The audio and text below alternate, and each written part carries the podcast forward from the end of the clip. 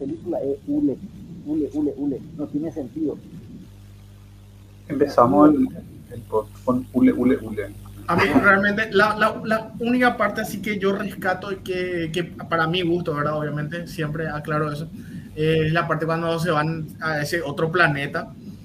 Eh, así que vagamente no me acuerdo que, que un día en, en ese planeta equival, equivalía a no sé cuántos años en, en, en, lo que sería nuestro, nuestro tiempo, ¿verdad? Un día en, en ese planeta equival Parece que está entrando sonido por. Sí, yo escucho un eco ahí. O sea, Era- escucho atrás. Tuyo Era- parece que. Era el mío porque, porque estaba copiando el link para la gente que me pidió el link. Ah, Ah, ya. voy a compartir en el Facebook. Y... Bueno, vamos a arrancar oficialmente ya. Sí, pero, o sea, podemos continuar, hermano. No sé si. O vamos a hacer un saludo. No. Nuestro invitado no vino, ¿verdad? No vino nuestro invitado. No vino el que le invitó. Eh, pero qué mal anfitrión lo iba a hacer, ¿verdad? Porque, mira, imagínate que venía el invitado y su anfitrión no Ah, estaba. o sea que Ron nos embromó nomás luego también. Le dijo nomás, "Uh, la próxima no. Puede ser, ¿verdad? Y bueno, señores, Y, eh, y- y ustedes qué opinan de este boliviano que está poniendo en jaque toda la seguridad de las Yo redes sé, sociales, de todas las cosas? Pero vos, ¿qué te- o alguna opinión, Yo, yo qué me interesa la tuya. Sí. Bueno, yo no soy matemático, así que mi opinión es irrelevante. Pero si algo voy a decir es que publique y que deje que los expertos sean quienes juzguen si realmente estamos ante un- una ruptura eh, del universo matemático conocido o uno de esos cientos de personajes de las redes que alardean de haber descubierto alguna verdad fundamental de la física o las matemáticas, pero que nadie le hace caso porque no usan matemáticas. No sé, ¿verdad? Como te dije, al final- Yo no vi nada. Yo no vi muy nada. Muy física tu afirmación, Pedro, que rompa el universo matemático. ¿verdad? No, ya te caso lo que te va a gustar eso es lo matemático. está escudriñando el lenguaje de programación del universo. Yo no sé nada sobre, sobre el- la noticia. Como, info- como informático, eh, se quiere hablar como biológico, algo como biólogo, las entrañas de la realidad. No, ya, ya me estoy Al final, al final, como digo, mi conocimiento reconozco que es bien limitado, o sea, no tengo hasta ese nivel. Y por eso me gustaría escuchar a los expertos.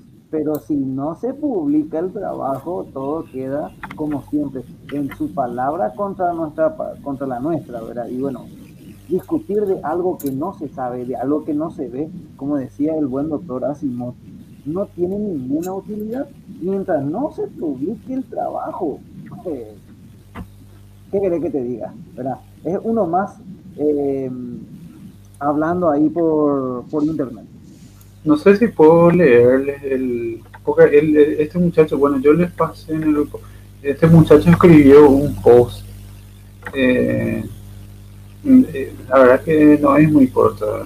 Lee porque yo te quería preguntar sobre eso, porque él dice que publicó su, código, no sé qué, ¿verdad? Y, y Escri- eso, es escribió, cierto, eso es cierto, ¿alguien analizó o no a su código O realmente? sea, cierto que escribió eso en Facebook, porque acá yo tengo en su Facebook lo que escribió esto. Dice, dice eso sobre la nota de la Sociedad Boliviana de Matemáticas. Abajo pone entre paréntesis, entre paréntesis, escrito por Weimar, Weimar Wilfredo, Weimar Wilfredo López Ubia. No sé si se llama dos veces Weimar Wilfredo. Es muy notable que solo quisieron despreciar el trabajo que he realizado pero de manera rápida sin hacer un problema grande. Aquí les paso el código Python para Python mejorado, que genera la cantidad de números primos menores que un número dado de manera exacta. Entiendo que la Sociedad Boliviana de Matemáticas no acepte que una persona como yo pueda crear una fórmula nueva, pero les diré de frente, ustedes están perdiendo el tiempo sin hacer ninguna investigación de alto rango y aún así se creen los mejores matemáticos de Bolivia. no deberían desprestigiar una fórmula nueva solo porque no soy matemático. Y al ver la nota me ha causado risa porque la escribieron con el propósito de frenar mi investigación, con miedo y aceptando que estoy por el camino correcto. No voy a frenar mi investigación porque solo buscaron errores de taipeo en la fórmula. Taipeo supongo que tipeo. Y ustedes están... No, porque después habla de algo de algoritmo de taipeo, no sé qué cuánto. yo no, no tengo idea de qué es eso. ¿Qué será que Taipeo? Pero, Taipei, ¿cómo, ¿cómo escribió? Así Taipeo, así como suena. ¿Cómo como Taipei, pero con O al final. No, no. Seguí leyendo, seguí leyendo y vas a ver lo que dice. Y ustedes están comparando con un algoritmo de Taipeo que no fue creado para este propósito.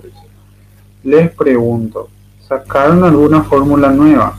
Imagino que tienen la respuesta en su escritorio y sin hacer nada bueno para la matemática tiene el valor de desprestigiar mi fórmula.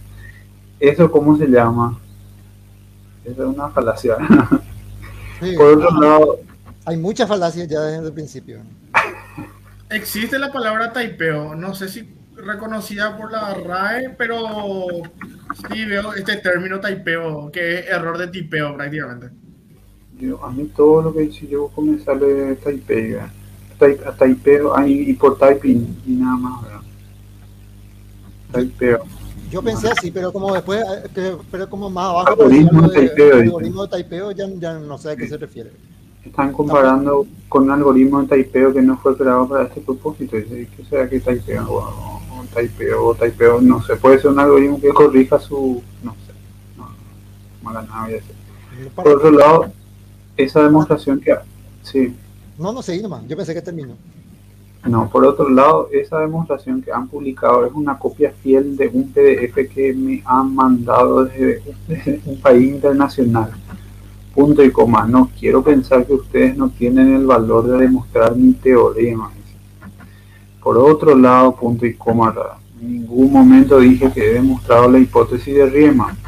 Claramente en medio dije he encontrado la fórmula que Riemann quería encontrar con su metodología. Eso afirma que ustedes no han leído mi artículo porque el título del artículo dice claro y preciso fórmula para hallar la cifra de números primos menores con una cantidad dada. Si quieren responder con una nueva nota, deberían primero presentar su fórmula nueva que ustedes han creado para que yo la verifique, y ponga en duda su investigación ya está medio dolido también. Pero como yo sé que no existe dicha fórmula, solo espero el silencio, porque yo responderé a cualquier problema que se presente, porque yo sé que la fórmula es nueva y sé para qué sirve. Ustedes están comparando con un algoritmo de programación, pero esta es fórmula. Una fórmula sirve para demostrar nuevos teoremas, dice entre, entre comillas. Respetaba su alto rango de doctorados, pero ahora no me callaré. Demostraré que puedo crear nuevas matemáticas en que puedan poner a sus estudiantes a mi contra. No quiero pensar que eso están haciendo. Pero cada persona sabe en el fondo que mi fórmula es nueva y esta fórmula es increíble y seguirá, seguiré estudiándola. De todas maneras, ustedes lo dijeron, la fórmula es correcta y funciona. E intentan desprestigiarla, sabiendo que yo tengo todas las herramientas para estudiarla y hacer frente a sus críticas. Y ahí pones un enlace a su PDF y está por lo visto su trabajo ahí. Hay un montón de comentarios, un montón de likes, que es lo que importa. Y no sé, hasta ahí va. No sé si tienen algún comentario sobre eso. Acá está su algoritmo, mira un poco. Click, ve para, para los likes. Vamos a ver qué es lo que hace su algoritmo. Importa, y dice, sí, es Python. Bueno, realmente si él está seguro de su fórmula, lo publica y listo, ¿verdad? Eh, ¿Qué le importa ya eh, si, si los otros... ¿Por qué no? Algo? O, sea, o sea, vos no tenés que enojarte si, vos publicaste algo que está bien hecho, ¿qué te importa lo que, lo que otros digan de tu trabajo? Pero, ¿sabes que voy a copiar esto y voy a pegarme? Al menos, lo, de, lo de desprestigiar no, no, no, tiene mucho sentido. ¿Qué que hace ese código que es el... Ahí está el, el enlace. Tiene un, un código abajo. Eh, el, el, el- y, y cómo se llama ese problema de los primos menores a, a un número dado? No tengo la menor idea, no, no, no es mi, mi área de. Ah, ok. Ah, y por eso es que tiene esa teoría de números. Aclaro que yo no soy tampoco matemática. ¿eh? Y, eh, y por eso podía responderle eso que dijo de que, de que le ignoran por no ser matemático, no es cierto, ¿verdad? Porque yo no siendo matemático y no teniendo ningún grado académico realmente de ninguna universidad, he enviado trabajos que normalmente son analizados de manera, eh, la, mayor, la, ma- la mayor, la mayor parte de las veces son an- analizados de manera doble ciego, como se dice, o eh, nadie sabe quién envió, ni nadie, ni yo no sé qui- quién está revisando mi trabajo, ¿verdad? Y si se acepta, se acepta, y si no se acepta, no se acepta. Y si se acepta, se publica, ¿verdad? No importa ya quién, quién haya enviado, ¿verdad? Yo pensé que ibas a decir que como no soy matemático le ignoro, pero igual le ignoro. ¿verdad? Yo también pensé que iba a decir eso. No sé por qué.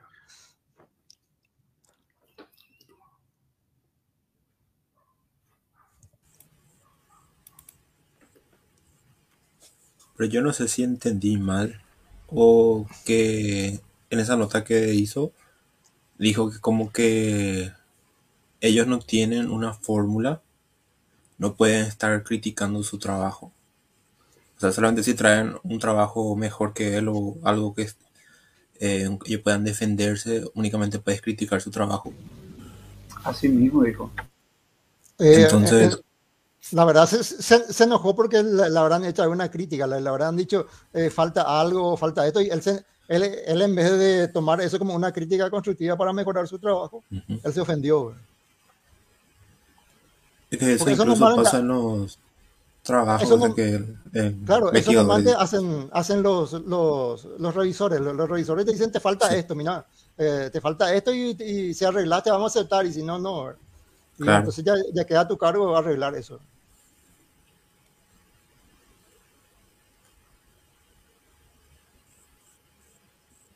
Pero realmente está enojado, simplemente es que es un, es un escrito de, alguien que se enojó con ellos porque algo le dijeron, ¿verdad? Y, ya salió con la crítica de yo hago y ustedes no hacen, todo ese tipo de cosas.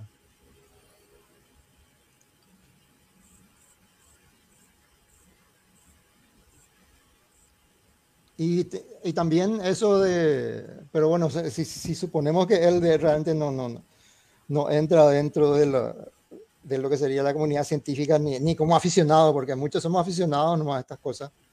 Eh, él, él, no puede decir que ellos no hacen ningún trabajo relevante, porque no, en ciencia no, no, existe trabajo que sean relevantes. Quizá hay, haya necesidades urgentes y otras no tan urgentes, ¿verdad? Pero, pero no, eh, todos los trabajos tienen el mismo peso, no, no hay ninguno que sea más relevante que otro.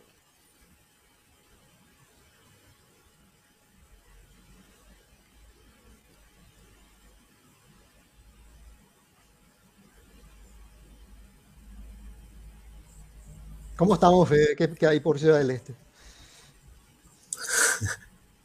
Silencio, por ¿Qué pasó con, Fire, con Firefly? ¿Era? Sí, eh, justamente hace poco hubo un, un intento de lanzamiento por esta empresa con su cohete, nuevo cohete Alpha. Y tuvo un final eh, explosivo, por decir así. Ya que primeramente luego el cohete había abortado el, lanzamiento a ponerle que 15 segundos antes del, del despegue. Y se estaba analizando si se iba a volver a probar en el mismo día otro intento o si iba a pasar para el día siguiente. Y luego de unos cuantos minutos publicaron ya que se iba a volver a intentar y se eh, puso en 45 minutos el tiempo, el nuevo tiempo de para el despegue, ¿verdad? Y el, sucedió el lanzamiento, o sea, consiguieron lanzar, eh, consiguieron que se encienda el motor, eh, que despegue, a pesar del, del final de este cohete, consiguieron hacer muchísimas cosas útiles para los siguientes avances que van a hacer. Y si bien es, como yo dijeron, demasiado pronto para sacar conclusiones sobre la causa raíz de la explosión, dijeron que serían muy diligentes en, la, eh, en su investigación en asociación con la FAA y la base de la Fuerza Espacial Vandenberg, donde fue también el lanzamiento. Eh, no cumplió todo el objetivo de la misión que hicieron, pero entre ellos, por ejemplo, como dije, hubo el encendido exitoso de la primera etapa, el despegue de la plataforma, eh, progresión a velocidad supersónica y eh, obtuvieron también una cantidad de, sustancial de datos de vuelo. Pero era una misión ya, ¿verdad? No era una prueba nomás. Sí. Eh, y digamos que o sea, ya era eh, tanto como una prueba del cohete ya en una misión, puesto que llevaban cargas útiles, eh, CubeSat, y también llevaba unos cuantos más artículos científicos y entre ellos también en cargas no útiles como fotografía o en artículos personales ahí de, ellos mismos. Sería como un rito simbólico más o menos. Ese tipo sí, por ahí medio. Las cábalas. Hay que comer maní, no sé qué nos dijo una vez Curita, algo así. Ah, sí. Mm. Comentó eh, cuando aterrizaba el, Perseverance, si no me equivoco. Sí, ¿cuándo eso? Ah, y el Perseverance hizo algo también esta semana. sí. cuenta de eso? Eh, no sé si que Fede, pero bueno, yo voy a comentar en grandes rasgos nomás lo que yo sé, ¿verdad? Eh, se hizo el segundo intento de toma de muestras con el taladro y al parecer, no, bueno, según, lo, según las fotografías que tenía el, el Perseverance y con la, con la Mascam Z, el instrumento que está en, digamos, las cámaras más altas que tienen, eh, no se sabe si no se aprecia bien en la, la calidad de, del núcleo rocoso este que, que extrajo, ¿verdad?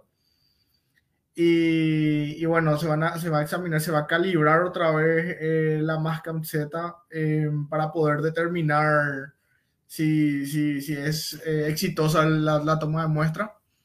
y si no, van a tener, bueno, según leí, es un problema medio grosso, ahora medio grave, que, porque este es el segundo intento, en el primer intento no, no se pudo conseguir nada, no se pudo conseguir al menos un resultado favorable.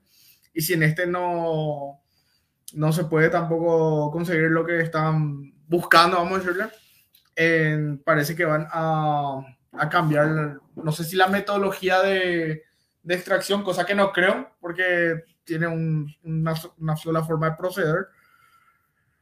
Pero vamos a ver qué tal. Eh, creo que entre hoy y mañana tienen que llegar las imágenes de, tomadas por, por esta Mascam Z para poder determinar eso.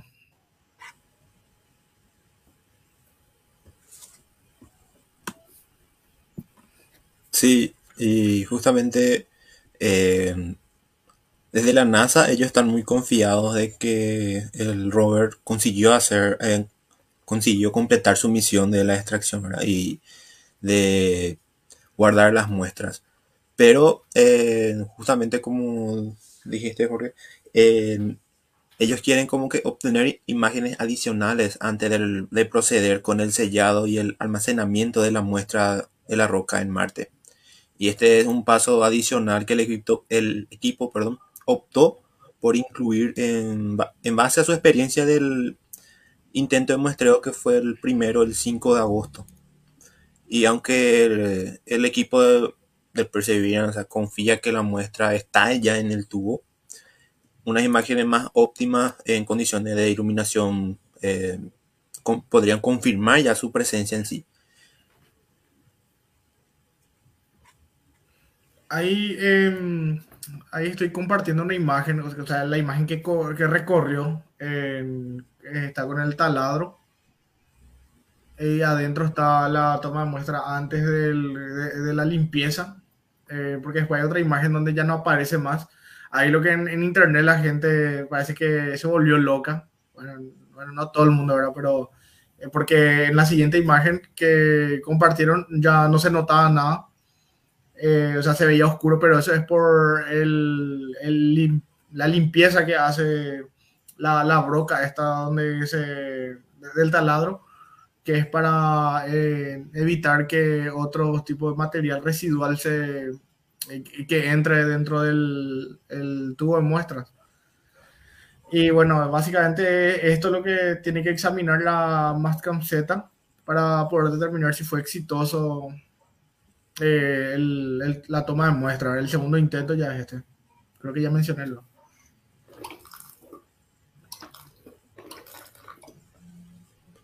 Sí, justamente hoy el Robert eh, estaría intentando tomar mejores, o sea, mejores tomas de para las fotografías para poder mandarnos y esto llegaría, según dijeron, al, a la mañana de mañana, el 4 de septiembre. Así que vamos a tener más informaciones de esto justamente mañana si es que la NASA publica algo enseguida. Y si en caso de los resultados de las imágenes adicionales no son concluyentes, el equipo de Perseverance aún tiene varias opciones para elegir en el futuro, incluido el uso de, esta sonda de volumen del sistema de muestreo y almacenamiento en caché, como le llaman, ubicada dentro del chasis del rover, como una confirmación final de que la muestra está en el tubo.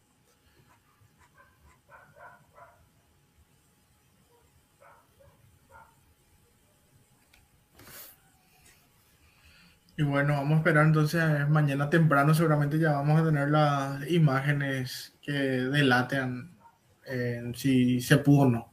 Ojalá que sí realmente porque básicamente este es el, el trabajo principal o la misión principal de la Perse Perseverance, que es eh, básicamente geológico y astrobiológico.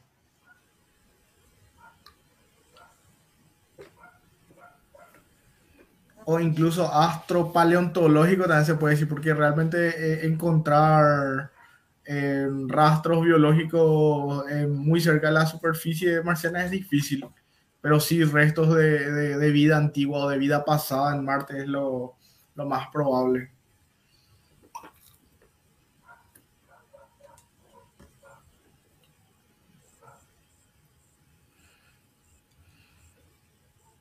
Y hablando un poquito de Marte todavía, eh, ¿ya vieron ya el, el, Ingenuity chino para volar por Marte? No, o sea, yo vi que cuando compartiste en el grupo nomás, pero no, no sé nada sobre él, no, ni leí nada al respecto. Ni en eso que compartiste no, no abrí el enlace ni nada. Bueno, el, el diseño realmente de este helicóptero es muy idéntico al del Ingenuity de la NASA. Este había eh, se, se, dio a conocer este helicóptero el 1 de septiembre, hace poco. Y. Pero no hay una garantía de que realmente este llegue a volar en todos los sentidos durante los próximos años. Y. Porque no cabe duda que el éxito de Ingenuity ha aumentado el interés del uso de drones en, el planeta rojo, como vemos, ¿verdad? aunque su utilidad sigue siendo una apuesta en entredicho por muchos expertos. Y el, el diseño, como es muy idéntico a Ingenuity, si bien es cierto que hay leyes de la física que limitan mucho las posibilidades creativas a la hora de concebir un dron minimalista capaz de volar en la atmósfera de Marte que es muy tenue, obviamente requiere como mínimo dos rotores contra, contra, contrarrotatorios con grandes, eh, muy grandes proporción al vehículo para, que este pueda proporcionar el empuje y la estabilidad necesaria en una atmósfera donde es muy poca densa. Y esta información van a encontrar muchísimo más en la página de Eureka, el blog de Daniel Marín. Estoy sacando información de ahí. Y si bien el Ingenuity chino, por llamarlo así, a diferencia del Ingenuity de la NASA, que está ahora mismo en Marte, tendría un microespectrómetro capaz de analizar la superficie marciana. Mientras que el Ingenuity no, no tiene ningún instrumento científico, solo dos cámaras y un LIDAR. El elemento que también tendría su contrapartida china para navegar en forma autónoma.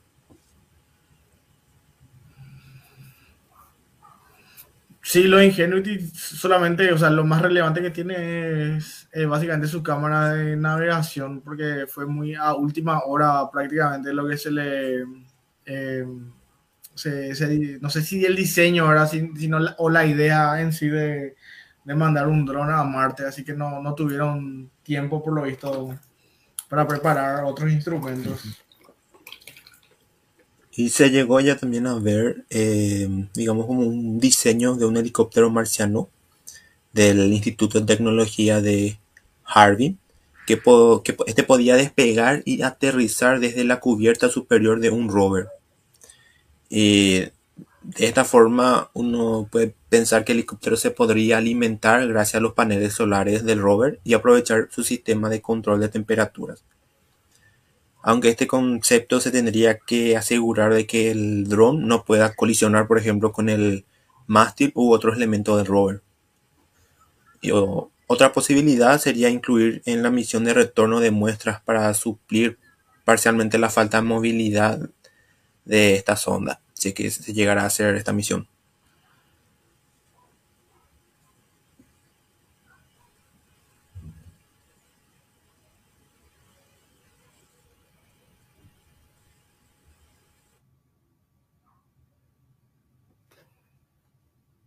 Y bueno, no sé si quieren agregar algo más con respecto a, la Perseverance o algo relacionado a Marte.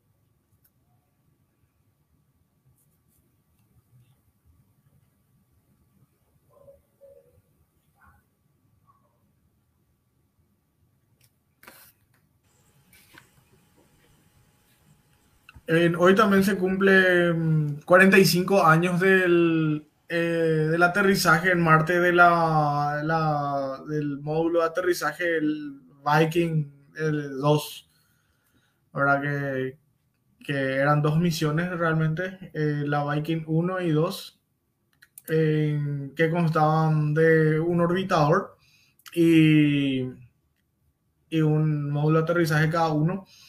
Con, bueno, los orbitadores tenían eh, la misión de mapear Marte cosa que fueron los primeros, eh, digamos, que crearon los, primeros mapas globales de Marte que tenemos. Y los landers, o bueno, el módulo de aterrizaje tenían eh, una misión astrobiológica. Eh, bueno, geológica y astrobiológica, ¿verdad? En, en ese entonces, la única misión que había llegado a Marte o había entre, comillas, era aterrizado a Marte, era la, Mars 3 de la Unión Soviética, que no tuvo un, un, buen aterrizaje, que digamos. Así que eso fue en el 71 y en el 76, recién en la, las el 75 y 76, recién las Vikings eh, tuvieron un buen aterrizaje en Marte. Y, y bueno, eh, lo que estudiaron el, el suelo marciano y devolvieron algunas imágenes de la superficie de Marte. Eh, vamos a decir que fue su aporte más grande. Y justamente la, la Viking 2, em, que, que, la que está de aniversario, vamos a decirle, aterrizó en, el, en un lugar, o sea, en, el mismo lugar que a donde está actualmente el, el rover chino, este Surong. Em, ¿Cómo es que se llamaba este lugar? en Utopía Planitia.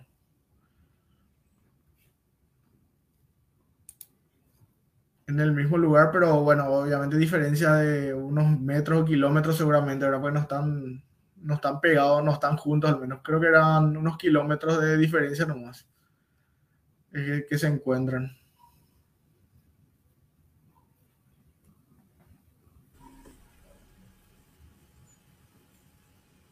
Pedro, no sé si quiere aportar un poquitito ahí sobre las Vikings.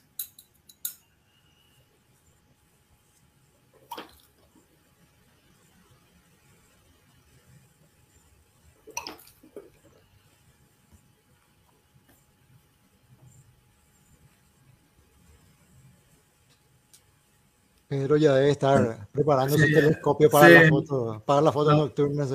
Lo más probable. Ah, lo que sí, hoy, este sí anoté porque, porque vi eh, casi recién nomás mientras estábamos charlando hace rato. Acá mi gato.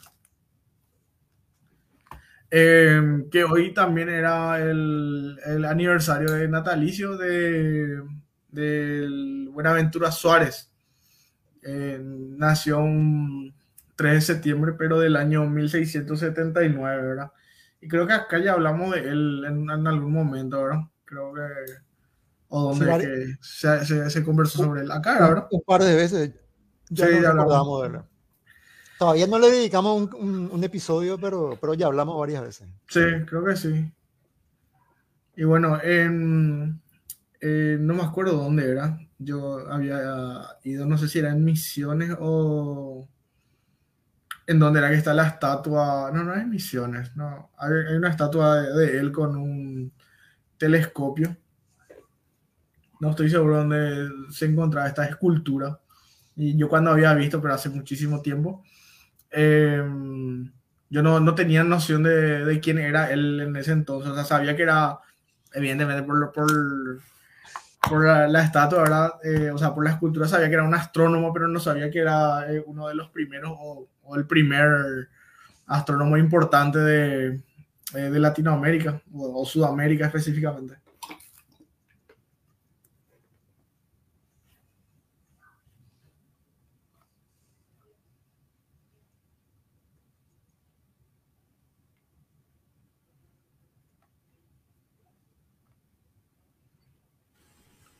Bueno. No sé si quieren, si tenemos otro tema más para agregar.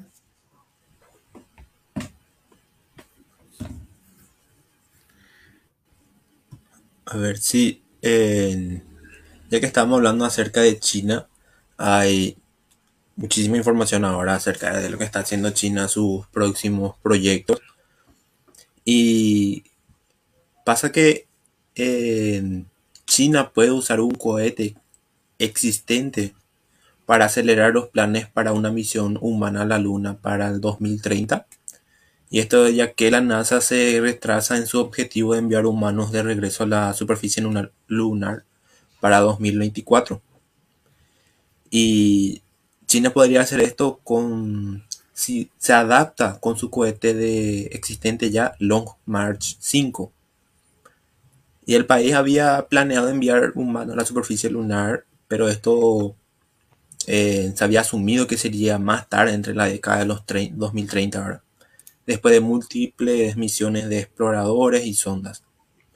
Pero esta noticia parece que volvió luego de que la misión Artemis de la NASA, que es para volver, a volver devolver humanos a la Luna para el 2024, parece que cada vez podría enfrentar retrasos significativos y 2026 se promociona como la fecha de aterrizaje más temprana posible debido a problemas tanto de equipos y de la financiación con la NAD.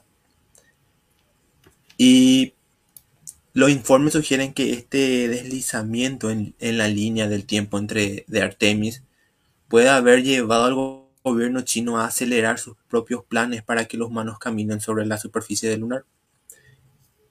Y el, experto de, de, la Academia China de Ingeniería, Long Lenhao, alguien que se cree, se cree muy cercano al programa espacial chino, había confirmado que había planes para lanzar dos cohetes en 2030. Y estas serían eh, versiones adaptadas de la potencia del programa espacial chino, el Long March 5, con uno lanzado para enviar un módulo de aterrizaje lunar a órbita de la Luna y el otro para enviar una tripulación a encontrarse con este módulo de aterrizaje y descender en la superficie. Y se pensaba que China usaría el cohete de carga pesada Long March 9, que actualmente está en desarrollo para futuras misiones lunares, pero es, esto es muy poco probable que esté listo para el 2030. Y el nuevo, nuevo Grand March 5DI, se le nombró así, no es el único nuevo desarrollo requerido para llevar los astronautas chinos a la Luna, ya que también se necesitaría un módulo de aterrizaje lunar para ascender a la superficie y una nave espacial para regresar a la Tierra. Y cuando la misión avanza, la tripulación se trasladaría al módulo de aterrizaje, bajaría la superficie y pasaría unas 6 horas caminando antes de regresar al espacio en el módulo de aterrizaje, acoplarse a la nave espacial y regresar a la Tierra. Y este proyecto de exploración lunar de China había traído mucha atención en los últimos años y la sonda Chang'e 5 devolvió como 1730 gramos de suelo lunar a la Tierra en diciembre del 2020. Y la próxima misión lunar china, la Chang'e 6, devolverá más muestras a la Tierra, pero de una parte diferente de la superficie lunar. Incluiría también un orbitador y un módulo de aterrizaje. Luego está el Chang 7, que también se lanzará en 2024 para estudiar la superficie de la Luna, incluido un orbitador, un módulo de aterrizaje, un rover y un mini vuelo para buscar recursos en el polo sur lunar. Y si la NASA puede cumplir con su programa y lanzar astronautas a la Luna en 2024, podría estar en la superficie al mismo tiempo que el rover chino.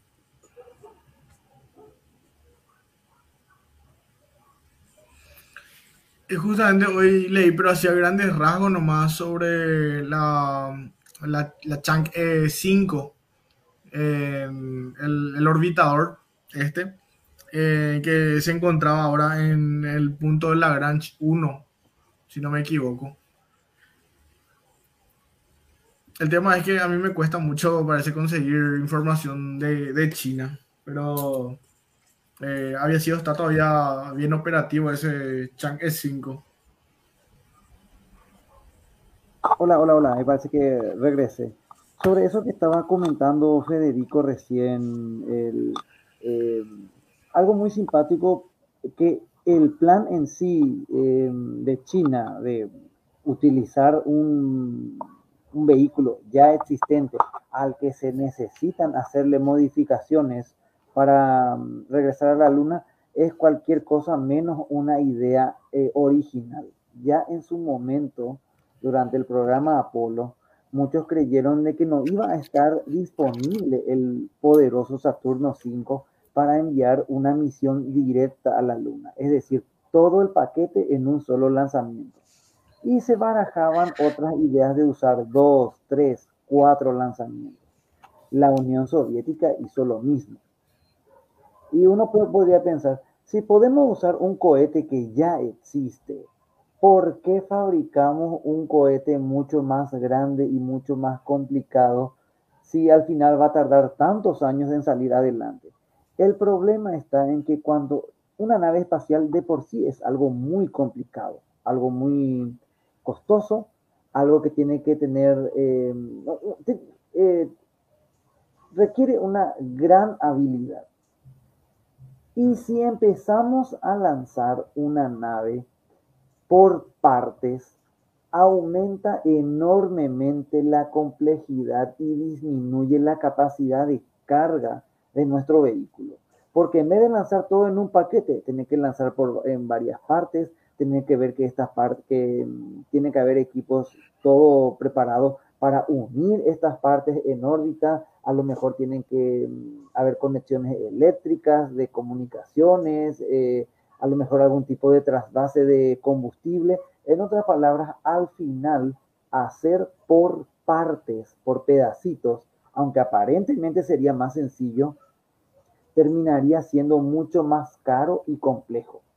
Claro que en este momento a China que digamos que aparentemente el dinero no es un problema, podría ayudarle a ahorrar mucho, mucho tiempo. Porque por mucho que China haya avanzado rápidamente en las últimas décadas, un aterrizaje tripulado en otro mundo está, eh, es otro nivel, ¿verdad? Se podría modificar el Saturno, el, el Larga Marcha 5 para tratar de mm, realizar varios lanzamientos y ver una misión. Pero ahí recién Federico estaba mencionando de lanzar una nave tripulada que tenía que encontrarse con, eh, con un módulo de aterrizaje, tenía que aterrizar, tenía que volver, muchas piezas y eso hace que sea tremendamente complicada. Con que una de estas fases tenga alguna falla, toda la misión se podría ir al, al traste. Es por eso que, aunque tarde más tiempo de desarrollo, siempre será una buena idea un cohete grande, ¿verdad?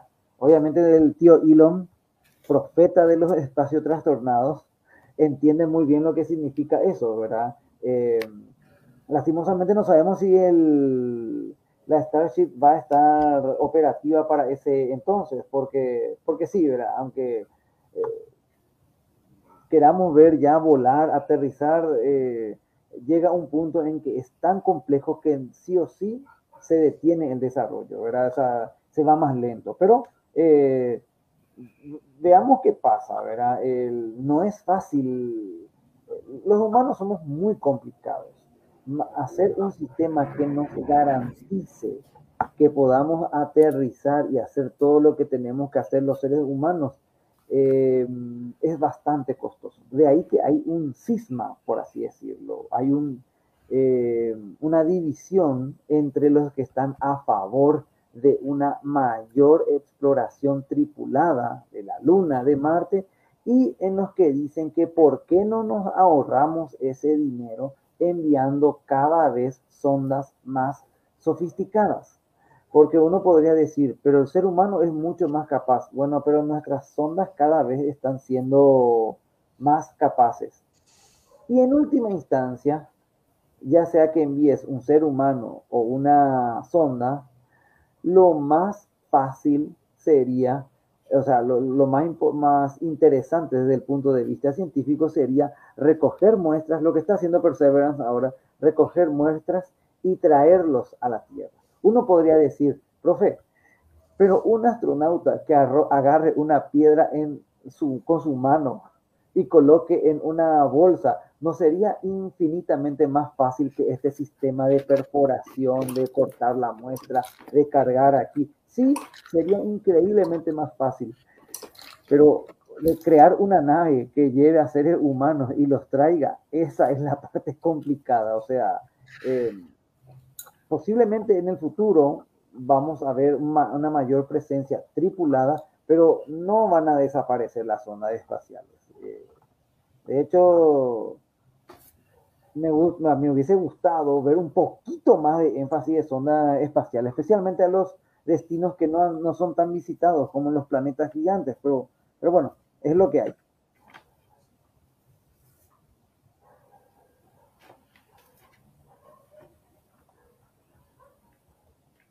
Pedro, yo hace rato, em, cuando vos estabas desconectado, parece, eh, te pedí si querías hablarnos un poquitito sobre las Vikings. Yo hablé eh, brevemente sobre la Viking 2, ¿verdad? Que se cumple 45 años de su aterrizaje. No sé si, no sé si querés explayar un poquitito más de repente. Y algo muy simpático, bueno, originalmente las Viking eh, se llamaban Voyager, ¿verdad? Ese era el nombre ah, original. Eh, después se le cambió a, Vikingo y bueno, quedó disponible, ¿verdad? Durante la década del 60, después de las primeras exploraciones, eh, al principio vino una gran decepción. Marte era un mundo muy diferente al que la fantasía de la primera mitad del siglo XX había alimentado, ¿verdad? Resultó un mundo más parecido a la Luna, con muy poca posibilidad de vida, pero a medida que fueron pasando los años y se enviaron sondas más, eh, más capaces, con cámaras con mayor resolución, se dieron cuenta que Marte, a pesar de que no era el mundo habitado que creíamos, contenía muchos aspectos interesantes que merecía la pena explorar.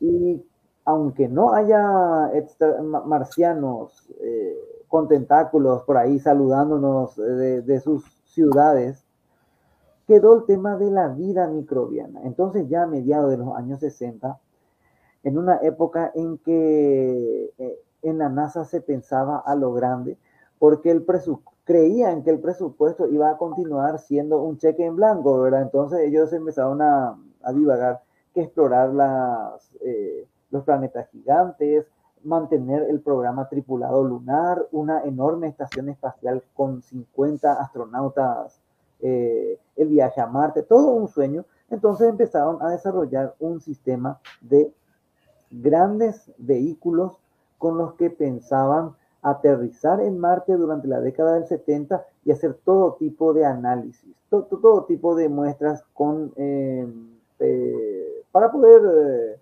estudiar al planeta rojo. ¿Qué pasó aquí con, con, con, esto? Pues que a principios de los 60 vino la cruda realidad. ¿Cuál fue? De que la NASA vio cómo su presupuesto era recortado enormemente y bueno, no, sencillamente de la noche a la mañana ya no hubo dinero.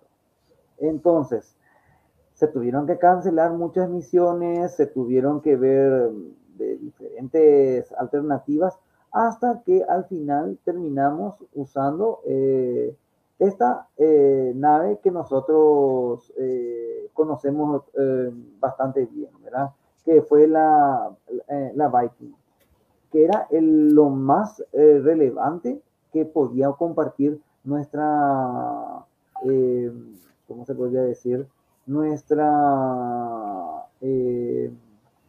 tecnología de la época, ¿verdad? No sé, yo estoy ahora compartiendo algo, no sé si me puede sí, voy, a, voy, a, voy, a, descompartir esta imagen que yo estaba. Ahí está. Ahí, ahí, compartí el, el mío, ¿verdad? Ahí sí, está, ahí. el, eh, parece acá, no sé, algo. Obviamente, Perdón, parece que le una imagen de la Viking. Eh, que a pesar de que no era el diseño original del proyecto Voyager, una nave mucho más compleja, fue la nave más avanzada de su época. Incluso por delante de las archiconocidas Voyager, ¿verdad? O sea, la Viking tenía lo mejor de mm, nuestra tecnología. Aparte de estudiar el planeta, de realizar diferentes tipos de mm, eh, de estudios llevó la esperanza de toda una generación de eh, buscadores de vida extraterrestre, ¿verdad? Varios laboratorios para eh, analizar muestras marcianas y tratar de encontrar biomarcadores que delaten la presencia de formas de vida marciana. Todos sabemos que los resultados fueron negativos, aunque después de casi medio siglo, mucha gente piensa, ¿no será que la nave era, su tecnología era muy rudimentaria para, eh, para haber detectado? A lo mejor la vida existe, pero justo en el lugar en que estas naves aterrizaron no, no era el adecuado, tanto así que, bueno, ha motivado nuevas eh, exploraciones, ¿verdad? E, el sistema era tan primitivo que a lo mejor ustedes no pueden ver las cámaras ¿Dónde están las cámaras de las Vikings, ¿verdad? Bueno, tenía un sistema, no recuerdo cómo es que se llamaba esto, pero básicamente tenía un píxel. Eh, en realidad era una, una especie de columna ahí que la cámara tenía que ir girando píxel a píxel hasta formar la imagen. Una eh, no, era, no, era, una videocámara, yo creo que era una videocámara o una especie de videocámara, era lo que tenía, ¿verdad? ¿O no? no, no recuerdo cómo se llamaba, esto a lo mejor Waldemar me puede hacer recordar. No, no eran las cámaras que después vinieron ya de, que fueron tan comunes, no, no, recuerdo, no, no, tengo ahora el tiempo, Lo, que quiero decirle con todo esto es que era, hoy nos podría parecer primitivo, pero hace casi medio siglo esto fue lo más top que nuestra ciencia podía producir, ¿verdad? De forma razonable al menos. Originalmente tendrían que haber sido más grandes, con mayores instrumentos y ser lanzadas ni más ni menos por, que por un cohete Saturno 5, que desde luego mm, el presupuesto no, eh, no lo permitió. Aún así, con las limitaciones, con todas estas características, permitió de que esta tecnología haya sido lo más impactante que lastimosamente no se pudo aprovechar, o mejor dicho, reaprovechar el diseño. Porque la NASA dijo, tanto nos costó desarrollar esta clase, este vehículo, que, bueno, eh, ¿por qué no, no reutilizamos esta, eh, este diseño? Y existieron eh, ideas. La idea de utilizar esta misma nave o el diseño, la base, que le saldría en teoría más barato, para explorar otros mundos era bastante tentadora.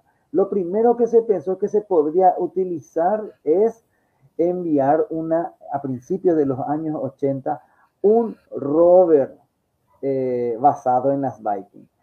Que como pueden ver, básicamente era una Viking, pero en lugar de las patas tenían estas, este sistema de orugas, ¿verdad? Eh, que hubiese sido bastante interesante. ¿Se imaginan lo mucho que hubiese cambiado nuestra, nuestro conocimiento de Marte si en los años 80 o tal vez los 90 ya hubiese recorrido un rover de gran tamaño? Digamos que este es el abuelo, el primer concepto de un rover con un gran laboratorio a bordo, que décadas después se transformó en eh, Curiosity y Perseverance, ¿verdad? Una, una, idea de la época. Pero no se quedaba ahí, ¿verdad? Querían utilizar este mismo diseño para nada más y nada menos, algo que muy poca gente pensó, utilizar una nave lunar. Uno podría pensar, pero en la luna ya fueron con los astronautas. ¿Para qué la NASA querría una Viking lunar? Y hay muchos lugares que están lejos de donde podían llegar los astronautas. Recuerden que por cuestiones de economía en cuanto de combustible, por eficiencia en la trayectoria, los astronautas solo podían aterrizar no muy lejos del ecuador lunar. Una misión, por ejemplo, a los polos, a la cara oculta de la luna, hubiese sido bastante complicada de realizar con astronautas tripulados, al menos en los 60-70 pero eh, con una sonda tan robusta como la Viking hubiese sido bastante, bastante significativo.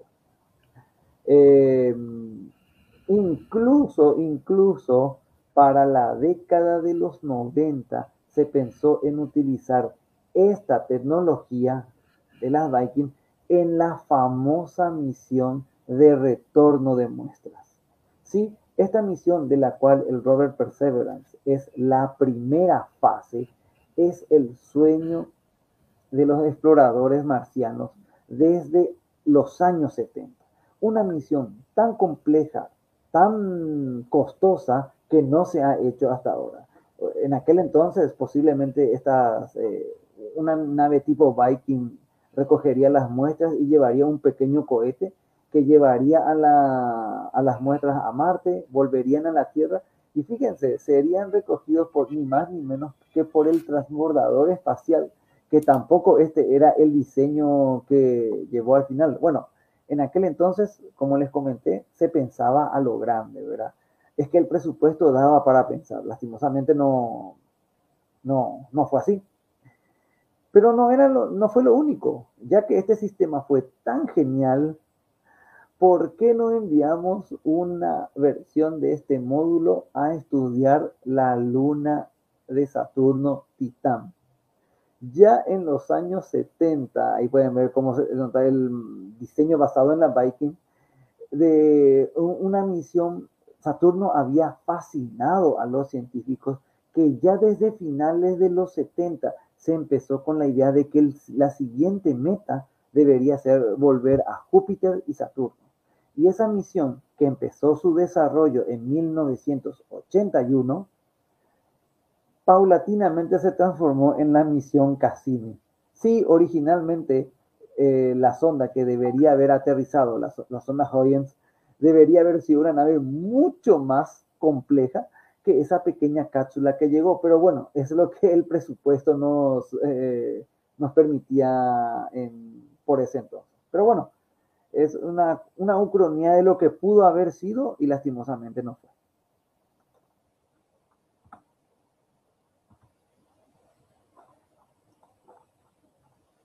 Genial, Pedro. Siempre es bueno tu aporte histórico también de paso. El abuelo entonces los Roberts No hay nada, nada nuevo no hay en eh,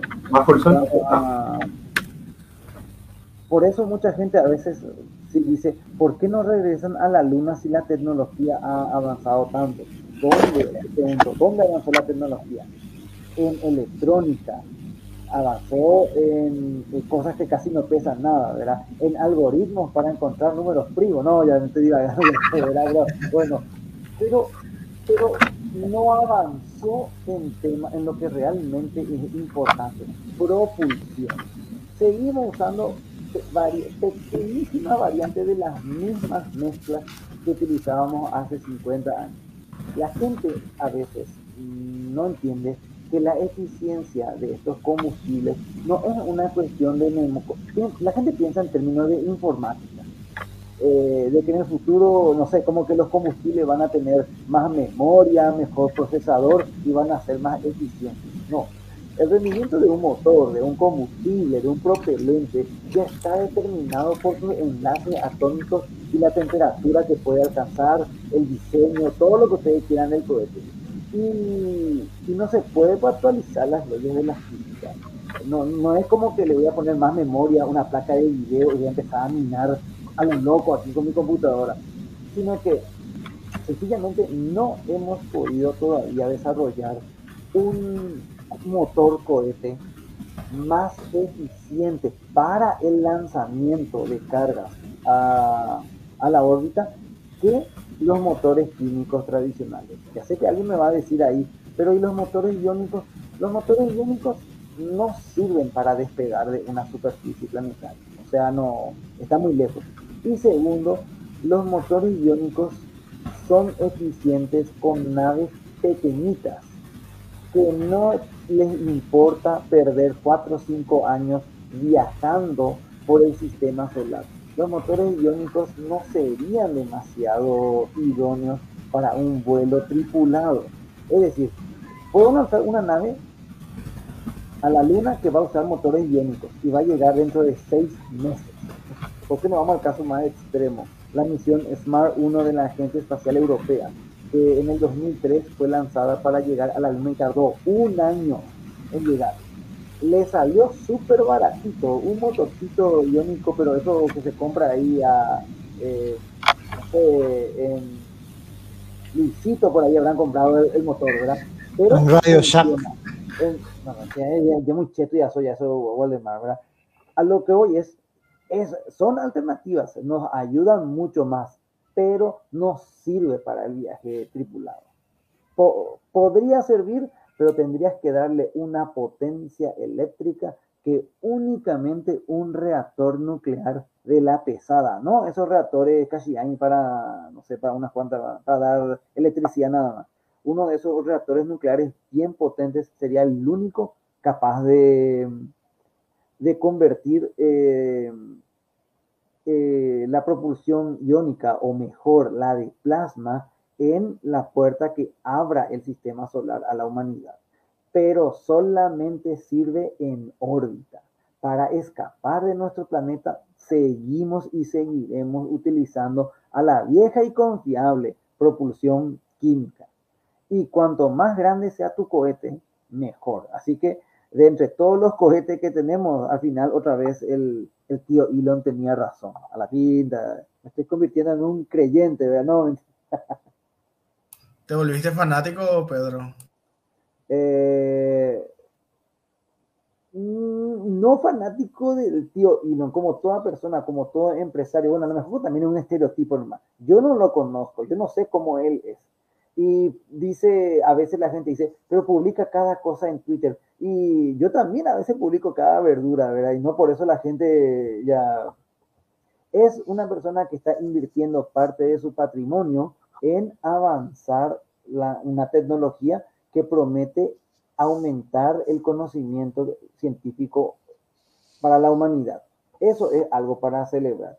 Y yo no soy amigo de tomar partido, de que si tenés que vas a apoyar a Elon, automáticamente tenés que eh, odiar al tío Jeff o tampoco a Branson, no tenés que hacer todo. Yo soy de la idea de que cuanta más gente quiera apoyar, eh, no todos van a hacer la misma competencia.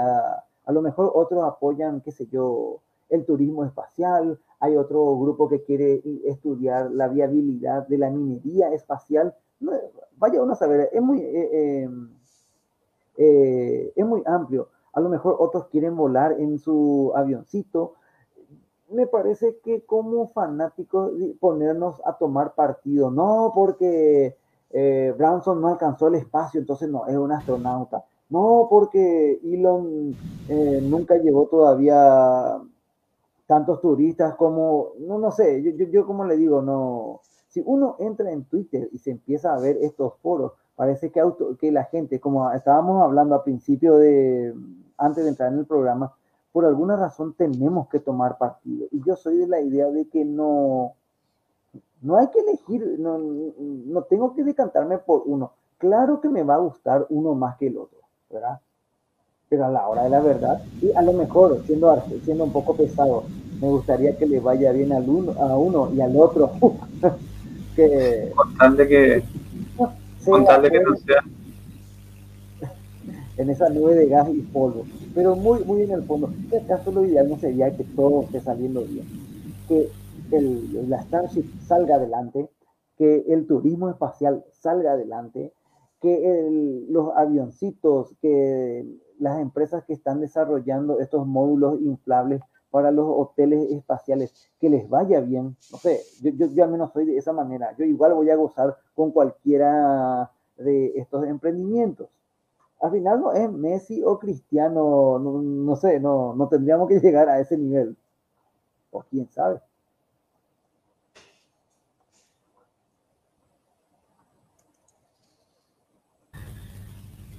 Eh, contarle que no sean las naves para visitar a los extraterrestres. o que tengan inteligencia artificial. y que no nos conquistan. Este, estaba leyendo este tema del. Eh, volviendo al tema del boliviano. Este. Bajé su programa, formateé y hice correr su programa. Eh, funciona su fórmula y hace el cálculo. Estuve comprobando con un sitio que tiene este tipo de tabla y aparentemente anda. Solo que no, no sé nomás si es exacto. Eh, porque yo encuentro que su fórmula, por ejemplo, termina rápido, pero yo tengo la tabla que, que hay en, los sitios no coincide con, con, la, con la tabla que, él, que resulta de su algoritmo. Porque, por ejemplo, acá eh, la, la, fórmula que él produce dice la cantidad de primos menores a 1000 es 265, a 10.000 es 2665 y a, a 100.000 es 26.665, ¿verdad? Y en la, en la tabla de fórmula que yo encontré por lo menos no coincide eso, ¿verdad? No sé nomás si es, no sé cuál está mal ahí, eh, se llama la función, se llama eh, Prime Counting Function, o función contadora de primos, ¿verdad? y es una función histórica en el sentido de que es un, desarrollo que, se hizo a través de los siglos, o sea que es un interés de siglos de, la, de las matemáticas y se, se, se, hizo por varias, de, varias formas se, se, logra expresar esa relación de, esos números.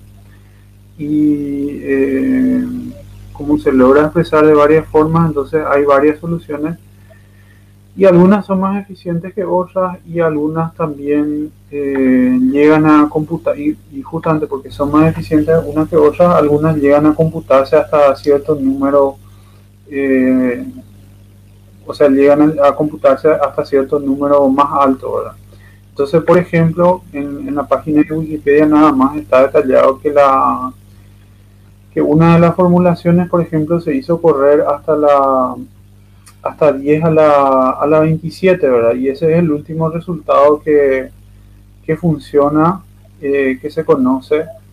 Y eh, esto, esta, este resultado fue anunciado en 2015, dice, y esto ya hace 6 años y no hay más nada acá actualizado en la Wikipedia, ¿verdad? seguramente que habrán conseguido, o quizás no, habrán conseguido algunos números más, o, no sé, no sabemos más. Por lo menos acá no está detallado. ¿verdad? Y eh, la fórmula que él propone eh, según él, según lo que escribe él en su perfil de Facebook, llega hasta 10 a la 25. O sea que, eh, eh, no sé, está, no sé si está falta, según él es que falta correr el experimento. Pero aparentemente, no, no, sé, No, no sé, aparentemente ya hay un resultado de 10 a la 27, por.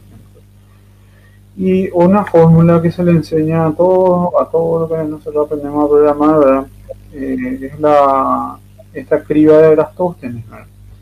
Y esa, esa fórmula es, eh, es una fórmula para la misma cosa. ¿verdad? La idea es hallar todos los números primos que sean menores o iguales que un número dado. Y esa función se representa por la letra pi, por la letra griega pi a la eh, x sería el número que, que pones de ingreso de la función. ¿verdad? Eh, esta, esta, función pi no tiene nada que ver con el número pi en sí. Y hay, hay, varias formulaciones, así como estaba, como estaba mencionando. Y, bueno, algunos ya llegaron a, a 10 la, a la 27, ¿verdad? Y aparentemente incluso usan el poder de la computación paralela para poder resolver eh, esta fórmula. Eh, yo leí los comentarios, así lo que le comentaban a, a, este joven que es Neymar y dice, por ejemplo, que llega hasta, eh, bueno, que para probar un millón eh, tarda 10 minutos su programar, algo que ya no provee, provee un número un poquito más grande que, eh, que 100.000 y me tardó, entonces corté nomás el programa, pero aparentemente, sí, incluso el, el, que le hizo ese comentario le dijo, bueno, si un millón es muy, si, si en un millón tarda 10 minutos, entonces no es eficiente, ¿verdad? Eh, eso, eso es, es, porque eh, es, por, es, la formulación en sí, ¿verdad? Eh, no tiene nada que ver con la exactitud ni con ni con la validez de, su fórmula, ¿verdad? Pero como, como es ineficiente, entonces ya existen otras formas más eficientes de llegar hasta ahí, pues, posiblemente no posiblemente se tarde más con la suya, si es que fuese funcional y cierto y válida. De todas formas, yo veo que no coinciden los números con, con, lo que hay en esta, en esta tabla que yo encuentro en internet. No sé nomás si, no sé, hay quién, quién puede estar eh, errado ahí, ¿verdad? Eh, no sé, la verdad que no sé. Y, eso, ¿verdad? Eh, habla muy simpático el muchacho, ¿verdad? Y lo otro que, que no sé si podemos comentar nomás el tema de los... Bueno, el, el. Eh, como sigue operativo eh, y sigue andando, ellos siempre publican cosas, siempre publican cosas, ahí creo que Pedro se fue. siempre publican siempre publican cosas que eh, bueno que llaman, que llaman la atención verdad eh, no son objetos necesariamente nuevos y esta semana publicaron una foto de un objeto que este que, tiene, bueno, podría ponerlo ahí en pantalla, es, un objeto que se llama HH111 y es, eh, esta fotografía es el resultado de una emisión de emisión de gases eh, de una estrella cercana, dice, eh, lo voy a poner en pantalla, si me aguarda un momento. A ver.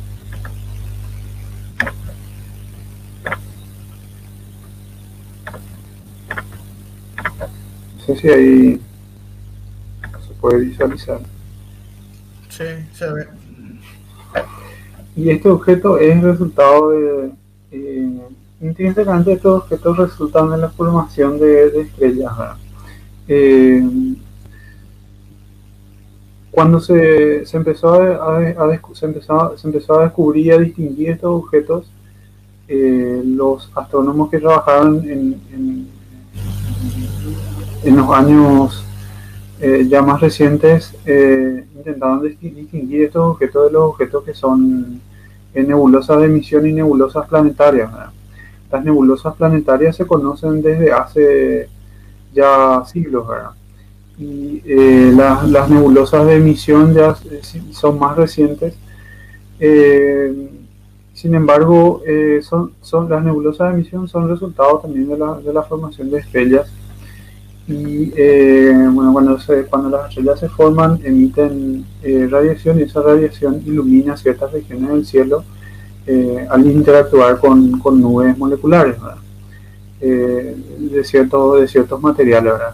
En el caso de este objeto, estos, estos objetos son resultado de una interacción de eh, este, de, este chorro de gas que es despedido de las estrellas eh, al, formarse y es, una emisión violenta, ¿verdad? Y al, ser una emisión violenta, eh, que es producto también de esa interacción de, presión y de, contracción y, este de, presión hacia afuera que, es parte del, del proceso de formación de las estrellas, eh, estos, chorros de gas, eh, digamos, se encuentran con nubes de gases del, medio interestelar, que es así como se llaman esos objetos, y esa interacción es lo que produce este, eh, este tipo de, objetos o este tipo de, digamos, brillantina en el cielo. Y este tipo de objetos se llama objeto de Hervey-Harrod porque a pesar de que otra persona inicialmente descubrió eh, y distinguió este objeto de otros, de, objetos justamente de, de, nebulosa de emisión, a pesar de haberlos distinguido, esta persona que, se llama que se apellidaba Burhan, que era un astrónomo alemán, él no hizo esa distinción genérica, sino sin embargo se dio cuenta de que era un objeto diferente, sin embargo no le interesó aparentemente estudiar, y dos astrónomos, un astrónomo mexicano que eh, que se, que se apellida y otro que, que es Ervik, eh, ellos, eh, Guillermo Haro y George Ervik, empezaron a estudiar este, este tipo de objetos y los clasificaron y los separaron y, estudiaron su, eh, su desarrollo. ¿verdad? estos objetos no es que son estáticos, ¿verdad? Son, estáticos en, ese, en el sentido que, que, se quedan así como, como vemos en la imagen por cierta cantidad de años, incluso según, puedo, según leer hasta, hasta por miles de años pero sin embargo en algún momento em, en algún momento se, se desajusta, se, el, el, gas eh, ya, ya no hace reacción con, eh, con, con, el medio interestelar. Y, y, así es que estos objetos se llaman objetos de Hervey-Harvard, tienen la, denominación de HH. Y eh, bueno, el Hubble fotografió este objeto esta semana o sea, la composición que se ve en la imagen es el HH111 y eh, eh, este, este objeto fue eh, dice acá la nota del Hubble dice que está localizado a 1360 años luz o 417 parsecs en la constelación de Orión dice, cada parsec un parsec es una medida también de distancia y cada parsec son eh, creo que aproximadamente 3, 3.62 eh, años luz o algo así. Y este, bueno, este objeto es eh, la razón por la que brilla, bueno, es porque el gas es, es un gas que pierde su, su, este, su cantidad de electrones, y como hace ese, ese, ese desequilibrio eh, hace, transfiere, su, sus fotones eh, contra, en el medio en el que se encuentra. Entonces, eh, a, ese, a ese tipo de interacción se, se, se, se llama ionización, ¿verdad? Y eh, esa, ese, gas ionizado es lo que hace que ese gas ionizado es el producto y, eso es lo que produce que se, que, se vea así brillante, ¿verdad? Y, bueno, la escala de color y todo el tema de la imagen ya, ya es otra cosa. Y nada más que, eso. Este, este, es un, un objeto que, que, se estudia en algo que se llama astrofísica relativista, eh, o astrofísica de, de choque de, de onda, de, bueno, de choque de, de choque de chorro de gas. Y eso, eso lo quería comentar. No sé si... Qué genial, Jorge en consulta, porque no, no, sé realmente, para mí es medio nuevo esto. O sea, no, no, no le tuve mucho en cuenta anteriormente. ¿El HH es un catálogo luego de objetos? ¿O se le denomina nomás estos objetos así? Eh, yo no, sé si sería un catálogo, pero el, la denominación es por el apellido de los dos, ¿verdad? O sea, todos los objetos tienen ese, ese nombre, ¿verdad? O sea, es HH ah. por Herbig y por Haro, ¿verdad? Y, entonces eh, yo pienso más bien que es un... Eh, o sea, es el nombre, no, no, sé si un catálogo en particular, no, no, sé si está eh, incluido con, con, otro tipo de objetos que bien podría estar porque son, son hay varios objetos que son similares a esto. ¿verdad? Sí, además que también hay varios objetos que están en distintos catálogos y que tienen varias denominaciones también, se le ocurre. No, pero yo no, no, no, sé nomás si es un catálogo ese HH, o sea, si es parte de un catálogo luego o tipo una denominación nomás que ya le ponen. catálogo HH que sale el producto de, mujeres. Eh, no, sé por, no sé por qué no hice eso, ¿verdad? Buscar si existe el catálogo todo sobre ropa. Pero, quizás sea por las iniciales de Herbig y de Haro. Sí, no, eso sí, yo entiendo. Eso. sí entendí, sino que, eh, qué sé yo, que era ya propiamente un, catálogo de, objetos, ya que, como vi, escuché que hay ciento tanto. Acá dice que se estima que hay 150.000 de estos objetos en la, en la Vía Láctea y la mayoría de ellos está, está, como muy lejos, entonces todavía no, se, observa. Una estimación estadística seguramente. Y la mayoría también de los que se observa está dentro de un parsec eh, de, la, estrella padre, de la estrella padre del chorro. Bueno, eh, también habla de, objetos excepcionales, digamos, como acá dice el HH4647 está a 450 parsecs del Sol y eh, el tipo de estrella que produce es una protostar binaria clase 1. Bueno, eh, ese, ese, gas se despide justamente así como en el proceso de formación, en el proceso de eh, al hacer esa, esa, dinámica de contracción y de presión hacia afuera, se despide eso y, con eso lleva también un momento de la estrella. Esos chorros son eh, tipo como una analogía también, o sea, análogos a los jets relativistas y todo, desde los agujeros negros. Me imagino que en una escala diferente nomás, ¿verdad? Pero creo que es el mismo efecto o no. No, no sé. Por eso más pregunto.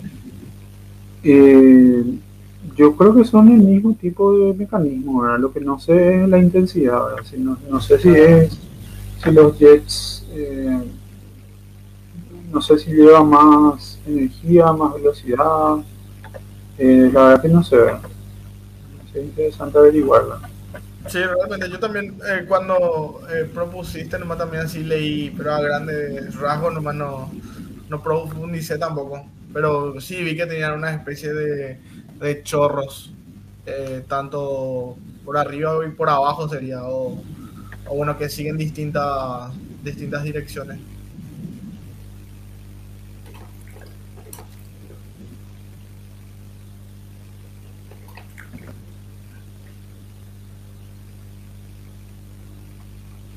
Sí, eh, en, bueno, por lo menos en, en estas páginas no hacen distinción entre los jets.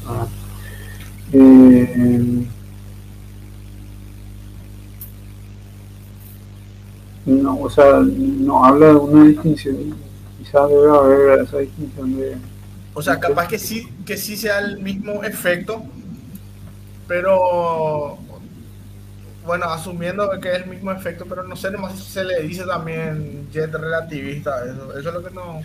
No, sí, es un, sí es un jet relativista, y, eso, eso estaba diciendo, es, el, el, área que estudia todo esto es la astrofísica de... Eh, astrofísica de jets, eh, astrofísica de chorros, ¿verdad? Y... Eh, los jets relativistas, bueno, acá está marcado que miden la velocidad en términos de la velocidad de la luz. Eh, a ver si son de estrellas de neutrones. Existen también los de los agujeros negros, que es el que mencionaba. Eh, de los cuásares, de las galaxias activas pulsares. Pero como está, bueno, por lo menos está descrito en la misma página que los objetos que fijaron, o sea, eh, son, eh, se marca dentro de la astrofísica de chorro, eh, nada más que nos dice si realmente, eso que está diciendo que sean realmente eh, relativistas, porque el relativista implica que que, esté que esté, que esté mostrando efecto de la teoría de la actividad. Sí, porque vi que algunos eh, tienen también su, su, disco de acreción, ¿verdad? Así como también tienen algunos eh, agujeros negros supermasivos. Evidentemente que son escalas distintas nomás, ¿verdad? Pero que tiene también, evidentemente, como cualquier estrella recién formada, tiene su disco de acreción. O sea, tiene todos los elementos también, vamos a decirle. Por eso nomás era mi, pregunta si era el, eh, análogo a, cómo funcionan los jets relativistas y cosas así. Bueno, aquí dice, por ejemplo, que las observaciones espectroscópicas de objetos HH indican velocidades de cientos, de varios cientos de kilómetros por segundo, dice. Eh, y creo que con eso todavía no, eh, eso es apenas poco más, bueno, como un avión más o menos. Ah, no, el avión es por hora.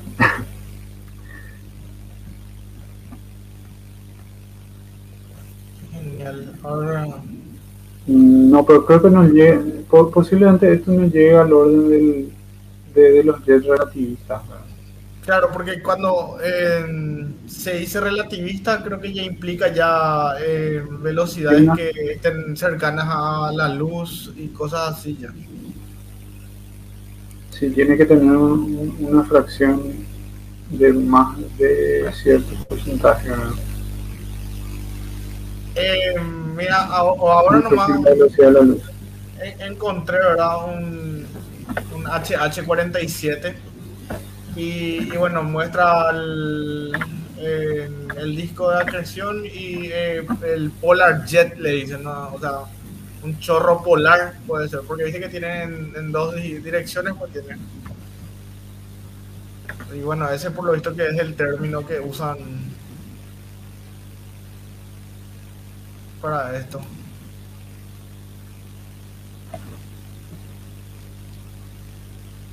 Voy a compartir la imagen, espera que voy a abrir bien para...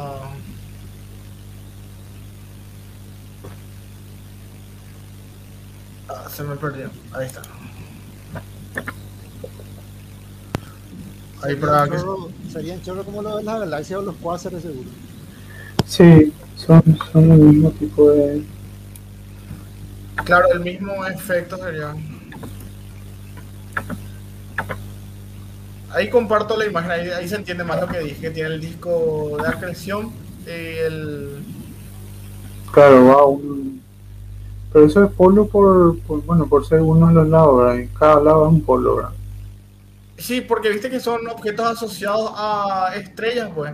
Y bueno, y las estrellas pues también tienen su, su, su polo, sus polos, ¿verdad?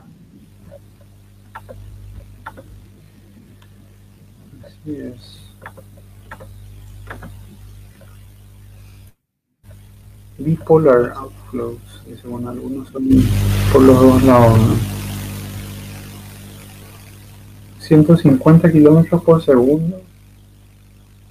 Que yo no sé si es, eso suficiente para, para mostrar efectos relativistas. Déjame averiguar, a ver.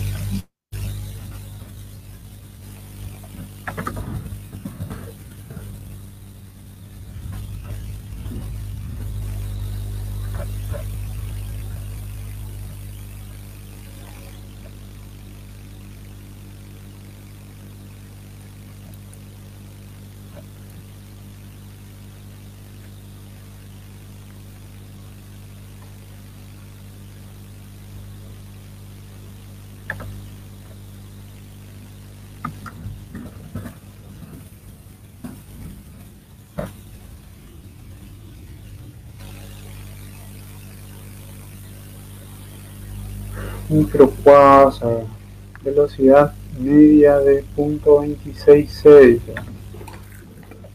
un cuarto de la velocidad de la luz. 80% de la velocidad de la luz, punto 8. Es el más, el más grande jet jamás observado en la vía en la galaxia. ¿Cómo se? En la Vía Láctea. IGR que 11 014 6103 ¿verdad? ese es el, el chorro con mayor velocidad punto 8 de la velocidad de la luz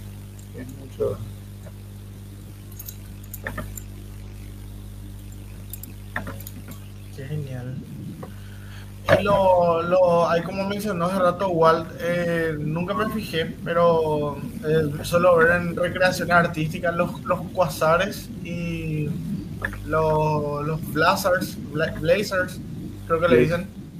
También, creo que tienen también así, eh, son eh, bipolares, vamos a decirlo. O sea, no sé si es el término correcto, ¿verdad? Que tienen en, en dos direcciones, tienen esta, estas emisiones de, de, de sus jets o chorros.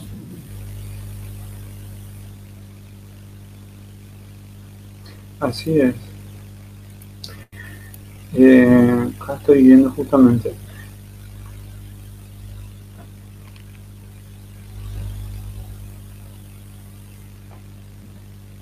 Ah, mira qué interesante un, un dato nomás acá. Eh, justamente estos láseres, eh, los láseres, bueno, los láseres, láseres son, son núcleos activos, dice, de galaxias con un, con un jet, con un chorro relativista, eh, compuesto de, materia ionizada que viaja cerca de la velocidad de la luz, es, el, es el chorro en sí. Eh, eh, que, que se dirige hacia el observador. ¿verdad? Sí, así me o sea, los, los quasares y los, los blazers, estos, son básicamente la misma cosa, ¿verdad? La- lo- en lo que se diferencia es que estos blazers están, digamos que apuntando hacia nosotros eh, sus jets relativistas o su- sus chorros estos. Es, el- es lo que le hace diferente. Y los quasares, sin embargo, son, creo que se observaron primero, bueno, claro. Eh, y quasar eh, creo que significa cuasi estrella, ¿no? Antes pensaban que eran eh, objetos cuasi estelares. Después recién con, eh, creo que con la llegada de los telescopios espaciales, creo, se dieron cuenta que son núcleos eh, de galaxias activas, eh, generalmente asociadas a agujeros negros supermasivos que están engullendo material estelar. Y, y bueno, todo ese material que no puede, no puede engullir se, va, se va expulsado como, eh, como estos chorros relativistas. Eso básicamente es un quasar, ¿verdad? Eh, creo que, no sé si esto es un, un concepto que se manejaba, que eran los objetos más brillantes en el, en el universo, ¿verdad? No sé si ahora ya se desplazó ese título.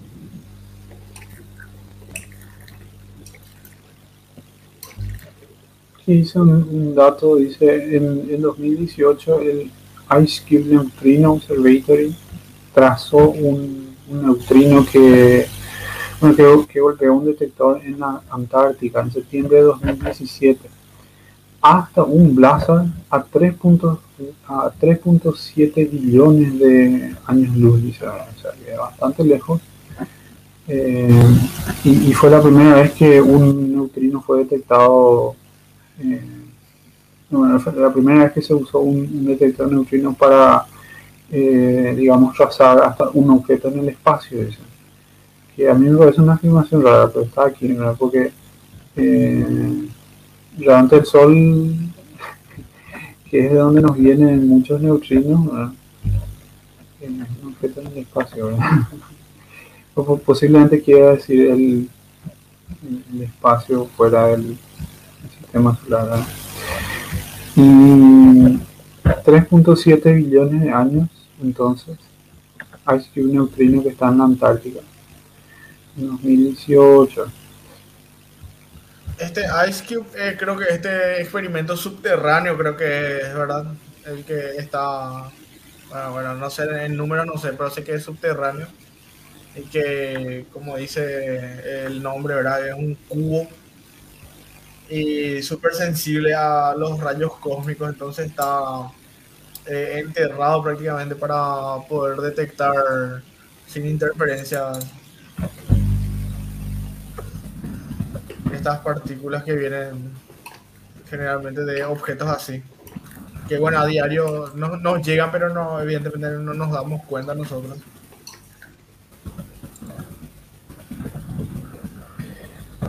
Sí, sí, sí, sí.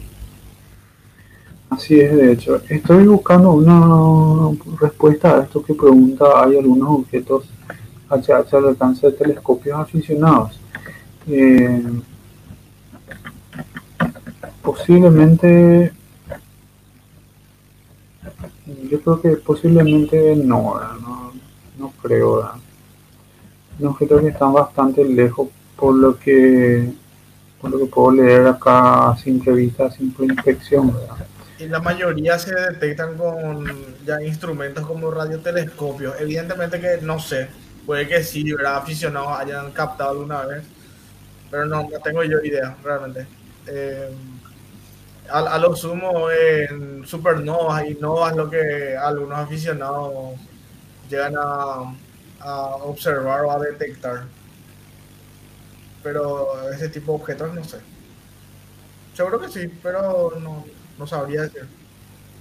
Pues lo interesante es distinguir ese, esos jets, y posiblemente esos jets no porque eh, bueno, en eso hay que considerar la extensión y el brillo total de, estos objetos.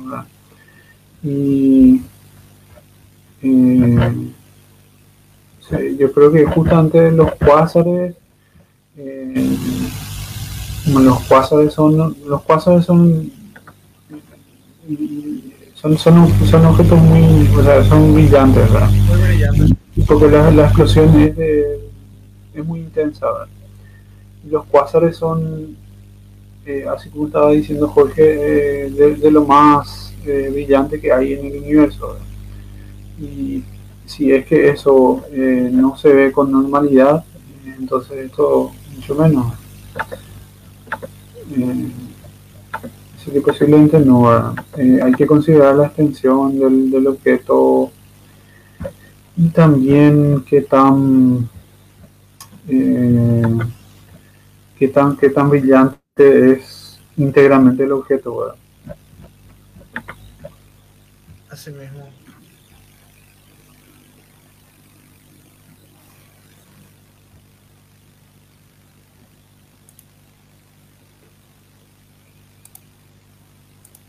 Hasta muy reciente se empezaron a estudiar los objetos de Kelvin ya se descubrieron en el siglo pasado, sin embargo. Y una última mención, las líneas de emisión eh, que, se puede ver compuesta un, uno de esos objetos son los, el hidrógeno, la línea de sulfuro y la de oxígeno. Y, ah,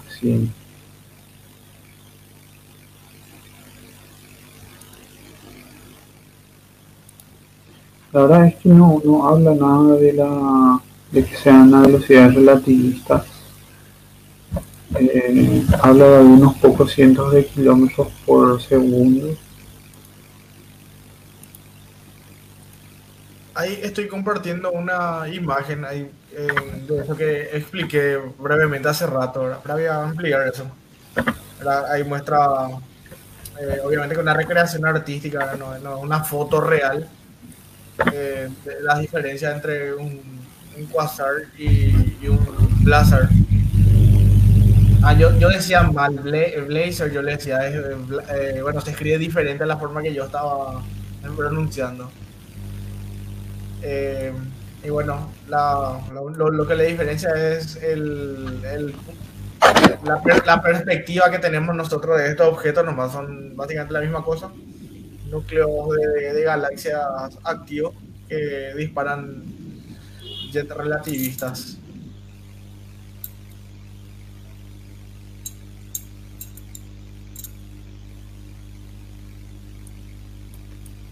Generalmente los telescopios acá terrestres, eh, como ALMA y, y compañía, son los que oh, estudian y observan estos objetos. Que seguramente que en, emisiones de, de- radio y eso eh, se puede observar lo- los jets relativistas.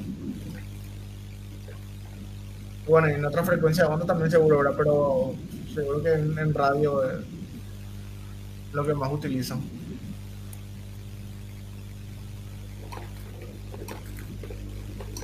Sí, por, eh, por, por la explosión seguramente. ¿no?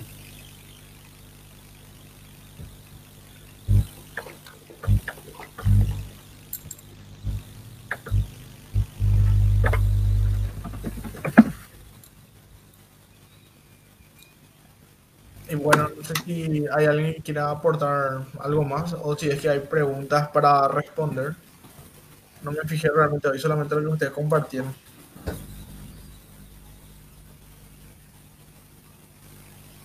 Eh, acá Josh eh, comentó algo que, bueno, que yo pregunté hace rato, que el, el catálogo MHO eh, contiene más de 2.000 objetos HH.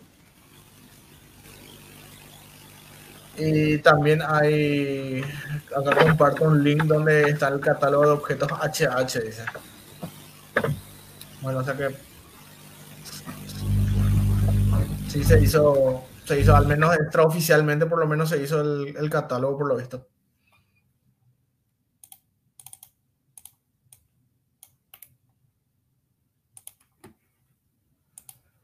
Acá estoy buscando.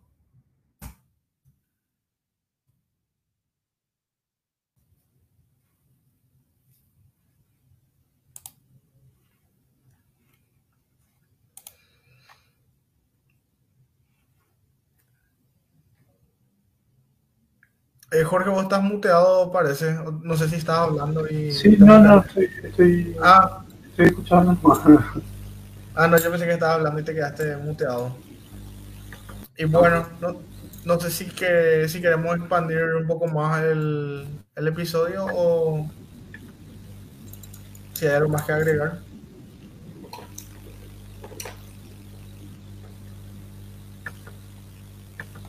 No, yo creo que no, ya. Creo que cubrimos ya los temas que, que aunque eran pocos los, los temas que propusimos, ahora ya, ya se cubrieron. Así mismo. Bueno, podemos ir cerrando entonces si, si te parece. Eh, creo que Ronaldo creo que no se va más a unir hoy. Él estaba con un examen y después se fue a cenar. No, dejó por una cena, Ronaldo. Espero, espero que haya sido por, por una buena compañía. ¿verdad? Ahí, ahí, ahí se le entiende. Por una buena hamburguesa no dejó. Bueno, cerramos entonces el. Yo le doy muchas gracias a todos los que nos escucharon. Ahí justamente está manifestándose Ronaldo. No quería, si es que se quiere, si es que se quiere unir. No, decía que no quería entrar porque ya no sabe si se habló o no. Ah, ok. Genial. Ah, no sé, pero bueno. Eh...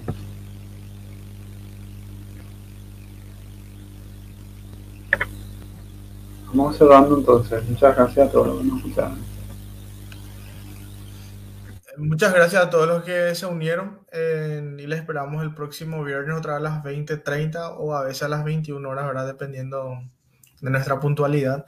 Y como siempre, lo, que voy a pedir es que se unan a, nuestro canal de YouTube y también en, la plataforma de Spotify, si son así de escuchar más podcast mientras hacen sus cosas como yo hago, por ejemplo. Después de que termine esta transmisión, voy a ir subiendo esos episodios a, ambas plataformas para, para que puedan compartir también. Bueno, hasta el próximo viernes también. Chao, Walde. Chao, Jorge. Nos vemos. Chao, chicos. Chao, chao.